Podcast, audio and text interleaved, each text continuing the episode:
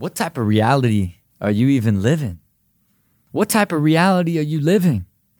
Are you living a proactive reality where you're continually problem solving and looking at all the different ways that you could manipulate, guide, or push your reality that you want in your favor? Or are you living a reactive reality where you just continually allow what is going to happen happen it is what it is. What can I do? I don't have any control over any of this. Just ping pong, ping pong, getting knocked from one thing to the next, sitting there complaining, all sad that nothing's changing. Well, I can tell you right now, if you live in a reactive reality, you need to stop. Because if you really want to live the life of your dreams, you have got to start living a proactive reality.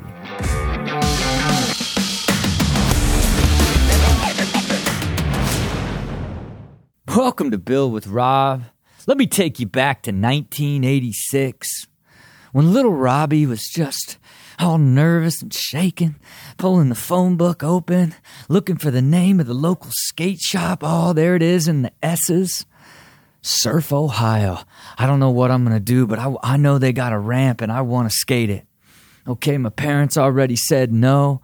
Okay, we're not going to pay for you to skate a ramp. And I've just, what, what should I do? Should I just not? Should I just, but I want to skate this ramp, but how can I do it? Should I even do? Okay, well, I guess, look, I'm just going to call. I'm just going to call. There it is 513 244 9696. Bling, balang, balalang, la. Hey, how are you? hey, how, how hey, how are you? This is this. Is, uh, my name's Robbie, Robbie Dyrdek, and I just I really would it would would you be open like if I if I got ten people to come to to the skate shop and pay to skate the ramp, uh, would you would it be okay if I got ten people if I skated for free? What? Oh, um, uh, if I got people to come and pay, what are you saying? You would if you get people to come and pay like 10 people man i look this is nobody's ever called here trying to sell us on like getting people to pay like so that they could skate for free. I, look what's your name again? It's robbie. Robbie Dyrdek. Why don't you come on down here and you can just skate and boy, oh man, hung up the phone, closed the yellow pages. I don't, I don't really know what transpired from that point forward, but uh, next thing you know, uh, you know, Gene had me in the Price Brothers company van. He's sitting shotgun, you know what I mean, and and drove me down to the skate shop where they had a mini ramp in the back, and they introduced me uh, as, "Hey, this is Robbie." And he just called and, and said you would let him skate for free. They're like, oh, yeah, go ahead. And what little Robbie do? He went back there and d- dropped hammers. Little Robbie was back there doing backside bonelesses and hand plants and Smith grinds, and they're like, "What? Like you've never have you ever skated a ramp?" And it was like, "Nah, I've never I never skated a ramp." They're like, "This is if this is the first time you have ever skated a ramp, this is insane." Like you know, if you're open to it, we would like to invite you to skate here all the time uh, because you've got a lot of potential. And I just remember thinking to myself, what what does that mean? Was it like a skate word? Is potential a skate word? Um, you know, telling telling little Robbie that like, hey, here's here's your opportunity, right? Like, and what happened? It it I began to go there every day because where my father worked was right down the street in downtown at Price Brothers selling suits, and and he would take me in the van, drop me off at the skate park, uh, uh, uh the the skate shop at the ramp, and I would skate every single day. And it, and and what happened? I began to get recognized, build relationships. Next thing you know, my I, I accelerated, felt validated, built confidence, and you know to the chagrin of Patty, I'm quitting high school at 16 to turn pro. I'm quitting high school to turn pro at 16 years old, and I'm off to Europe for the for the World Championships, right? And would have that ever have happened if I wouldn't have uh, not taken no for an answer when my parents said we're not going to pay to skate in that ramp? And I I began to explore some aspect in some way to make a decision on on what could I do to to change my circumstance and this this form of reality. And it set into a, a chain reaction that that led my life into a completely different trajectory. And and and I say this as an example as it's one of the first times that I remember using it. But I would go on to use it on an ongoing basis in every aspect of my life. And I still do to this day.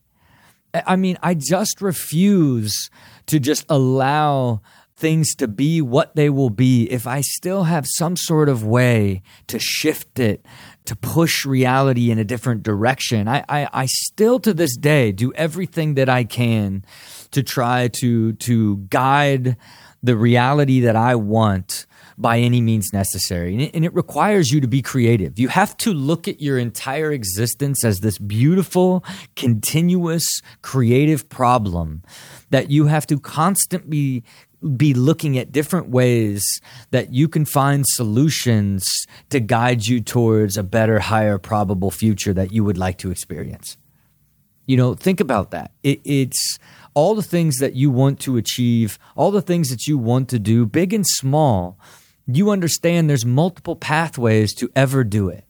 And you have to continually look at it and assess it for what are the things that you can do to step in and change, um, you know, what the reality of the situation is. And you can do that, but it requires proactively coming up with ideas and thinking of different things that you could possibly do in order to shift your reality back towards the reality that you desire.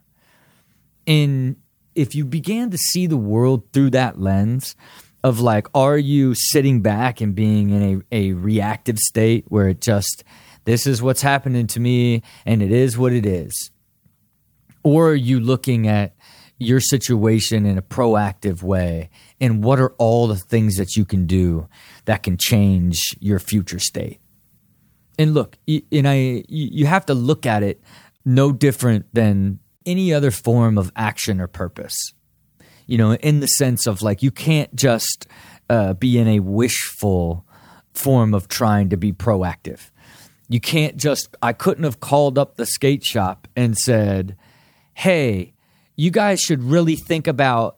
helping like those guys like me that don't have any money to skate that really want to skate the park like, could you just find it in your heart to support me? I'm Robbie. No, like, it, like what? No, like you know, like we don't, we just don't allow people to skate for free. That's the vibe. That's the energy. You're not changing reality, coming in there being entitled, uh, or or being demanding, or or trying to hope something happens for you. You've got to look at what could I do to create value? What could I do to change this situation? In that particular case, I took a long shot. I didn't even know 10 people that would pay to skate. I was just trying to, you know, trying to figure out a way to, to, to catch a gauge on like, you know, if they said 10, no, maybe 15, I'd be like, all right, I got to find 15 people. I at least like had formulated a plan and put together a probable solution that if I was forced to do it, I, I might be able to do it. You know, hopefully they said two people three people, never did I think that they would just say, oh, just come on down. Like, come on, you know.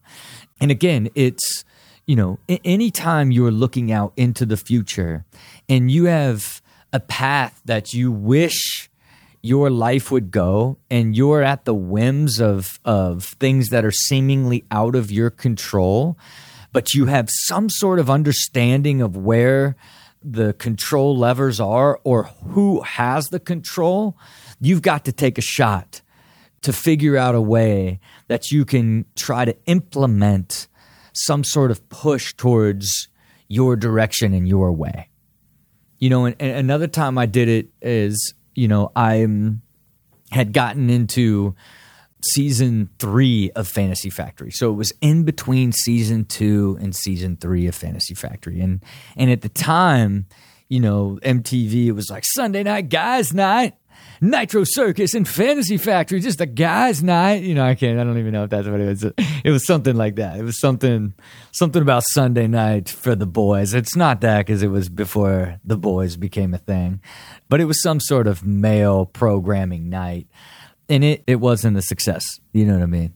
And the network had decided that it did no longer wanted to commit in this this very heavy male programming slate, and they've decided that they were only going to keep one um, show uh, from the slate, and it really came down to were they going to keep Fantasy Factory on the air or they were going to keep Nitro Circus, and so at the time. You know the the network had let me know. They say, "Hey, you know just just want to inform you guys that we're not picking up the next season yet. Like right now the network is trying to decide uh, whether or not uh, they want to go forward with nitro or fantasy factory. Oh man. Oh man. So what what am i doing? What am i doing? What am i doing? So i'm just sitting here you know and i got look i got it you know you got to think about who I was back then. It was utter chaos. You know, I was making millions, spending millions. I had movies and street league and just utter complete chaos of just insanity that I was trying to manage and organize and keep it all, you know, together in between partying and just, you know, living the fantasy factory life, doing stunts, getting attacked by sharks. Chaos. Chaos and faced with all of that about to come to an end. And I'm just going to sit back and wait. Hey, guys. Hey, guys. That's crazy. Let me know. Let me know. Hit me up. Let me know if my TV career is over. Let me know. Just just shoot me a text. Let me know. Email me. Hey Rob, it's over. Back on that skate life. No, no, no, no, no. I called the head of the network cold called the head of the network. No, like, hey, can we set a call? That is, call the head of the network, and it's Rob Dyrdek would like to speak with you. Uh, can you have him call me back? You know, old school, old school style. It's, it's funny to me when I think about now, where it's like, you know this world where you set calls and now you set zooms you know back you know the idea of just like cold calling somebody that runs a network and then be like here's my phone number. Can you have him call me back? when you've never even spoke to him before. You never even spoke to him and i did. And we spoke. And the conversation was literally me helping him decide on not picking nitro circus. You know what i mean? It was like this man we talked it out on the pluses of Nitro Circus and the pluses of Fantasy Factory versus the negatives of Nitro Circus versus the negatives of Fantasy Factory. And he used me as a sounding board. It was the most bizarre conversation ever where I, you know, and and I'm sorry to all my Nitro guys. You know, don't forget I, I currently own a stake in Nitro Circus. All these years later, despite walking it off the plank you know, back in 2009, you know. But I had convinced him. I said, "Hey, you know, the, the reality of it is, is we're story driven. We're more like character based, and it's more a reality show that's more about following following the characters and really these stories and adventures. Um, it has a much broader appeal crosses over into the female audience. Like there's we have a, a, larger female demo than Nitro, who's primarily action sports focused and stunt focused. Like it's it's very very heavily male, and I knew that these guys were like you know not finding the success with the two male programming and that if i made it seem like we were more appealing uh, to a broader audience, female specifically, with our storytelling and friendships. Uh, versus like these guys that are just doing stunts, cheating death. Girls don't like that, you know. I, I, and in in the conversation was him working it out in his head. He's like, "Yeah, you're right, you're right. Yeah, you know, uh, for sure, Fantasy Factory for sure." Like, and I, that random cold call convinced it. We got the call two days later that okay, season three's up, let's go. You know, and easily somebody else could have gotten his ear. Who knows what could have happened that could have changed that and then that's it. Television's done. Ridiculousness never happens. You know what I mean? Who who knows? You know, like the entirety of of shifting your reality is is what's capable. But you have to be continually creative in how you may be able to do that and be thoughtful in how you may be able to do that. And I know there's some of you that are listening to this that are going to send me an email just trying to change my reality. Here's my uh, mug business that I think would be perfect for the Dyrdek machine, changing my reality. Like it's not the just asking somebody, uh, just taking the shot isn't how you're going to shape or evolve the the reality of of your current situation. You you've got to have a clearer understanding of what are all of the things that are potentially driving it that could make the difference for you to change it.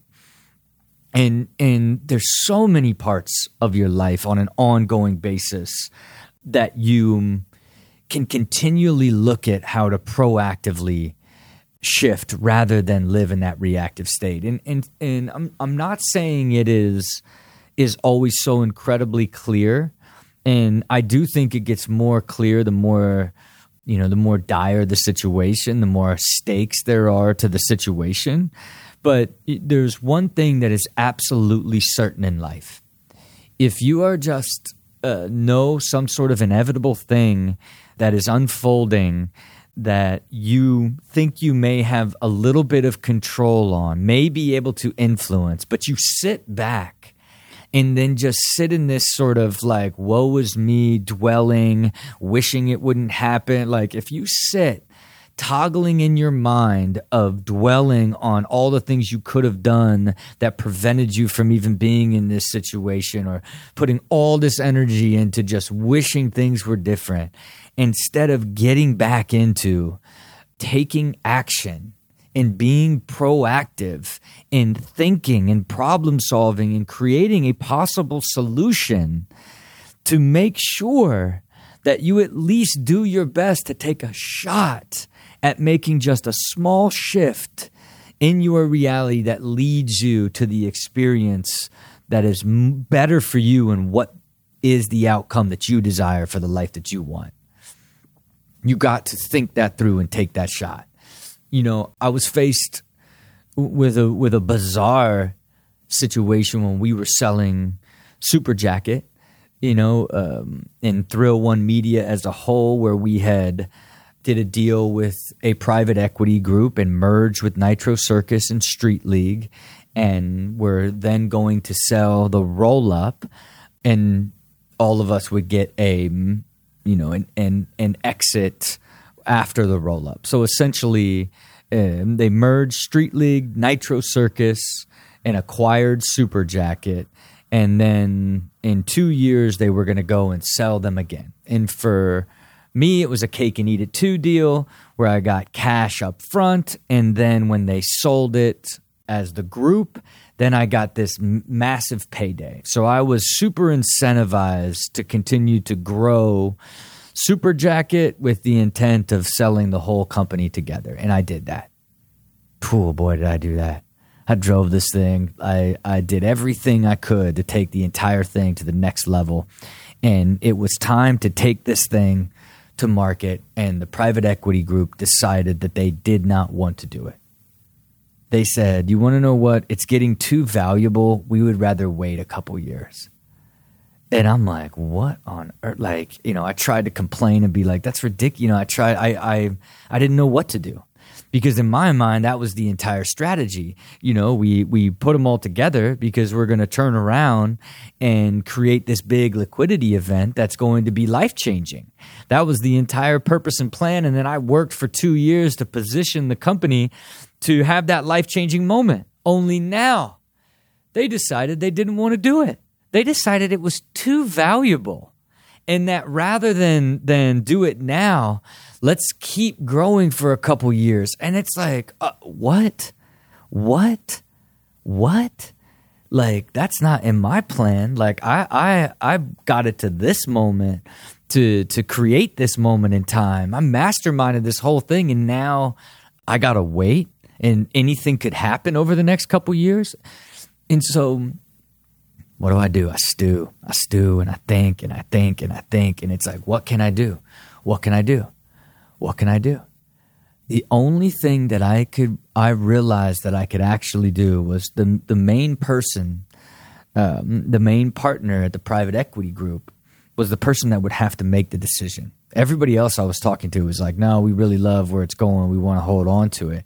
And so I I had to begin to gather information and leverage on what would be some sort of reason that would force and want them to bring it to market. And I I understood that uh, their initial investment in Nitro Circus was from Fund One, and it was at about the the the nine and a half year mark already. And funds have a ten year horizon, so I know that like they've got to return capital soon to the initial investors in that fund one. So I'm like, okay, well I know that's that's it right there. Like you really want to push this thing beyond the fund horizon. Now I learned and understood the private equity side and what's a lever for them. You know, and then what's the thing that I knew would would be the thing that would scare them the most is we had gotten Superjackets so profitable off of the success of of ridiculousness that if they thought that that was at risk if they thought that was at risk that that that would be something that they would rather have it in market now instead of in in a couple years from now. And so I just decided to to to make the call and text the the the managing partner and basically just said, look, we just came out of the pandemic, the stimulus is hitting, like everybody's flush with cash, like you are on the, the final year of the horizon of the fund, and every month after August, this company becomes worth less and less until it's worth zero next year. What? What? What's that? Like I just shot it, and that was this like like bizarre, like manipulative way of saying, like, hey, like ridiculousness may not even be around in a year right? And it was like, what? And all it did, like, I didn't say that. I didn't make any over overt threat that uh, ridiculousness was going away or there was something awry uh, with Superjacket. I just said it is a possibility, right? And all that did was spark this like like wake him up to be like, yeah, what am I? What are, what are, what are we doing here? We've been in this for long enough. Let's get this thing to market. And they immediately got it to market and sold it within six months, making the biggest payday in in my entire life. Biggest payday of my life. Sold that company for 190 million. And it was a absolutely life defining life changing transaction that could have never happened if I didn't step in and and really force the issue and then uh, drive them to get it to market. Um, it may have never happened, you know. And and and it's just the idea of and some examples of throughout my life where I've just uh, just haven't allowed what is to be and and looked into different and creative ways on what I could do to reshape or change the actual direction and influence the reality that I wanted rather than just sit back and deal with whatever comes. And you will find that you have the opportunity to do that in so many different aspects in life, but you have got to, to be searching for them, be creative, and and how you approach them. But above all you got to take the shot. You got to take the shot. Um, because if you if you do it and it begin you see it work and you do it more and more and then you know it is a, a tool in your toolkit that you can apply to more aspects and more areas of your life. You will begin to see how being proactive um, towards shaping your reality is how you actually control a lot more aspects of your life that seem incontrollable, and you can be the decision and and the action that actually drives reality towards the the the reality that you desire. And you can do it because that's what we do down here. We do it. Uh, thank you again for everybody for tuning in. uh, for interacting everything that we do. Appreciate all of you from this day and forever because I know you got the vision. I know you're figuring out a plan if you fully don't got it locked in. And I know because you listen to this show, you're willing to put in the work. Until next time, see it, believe it, do it.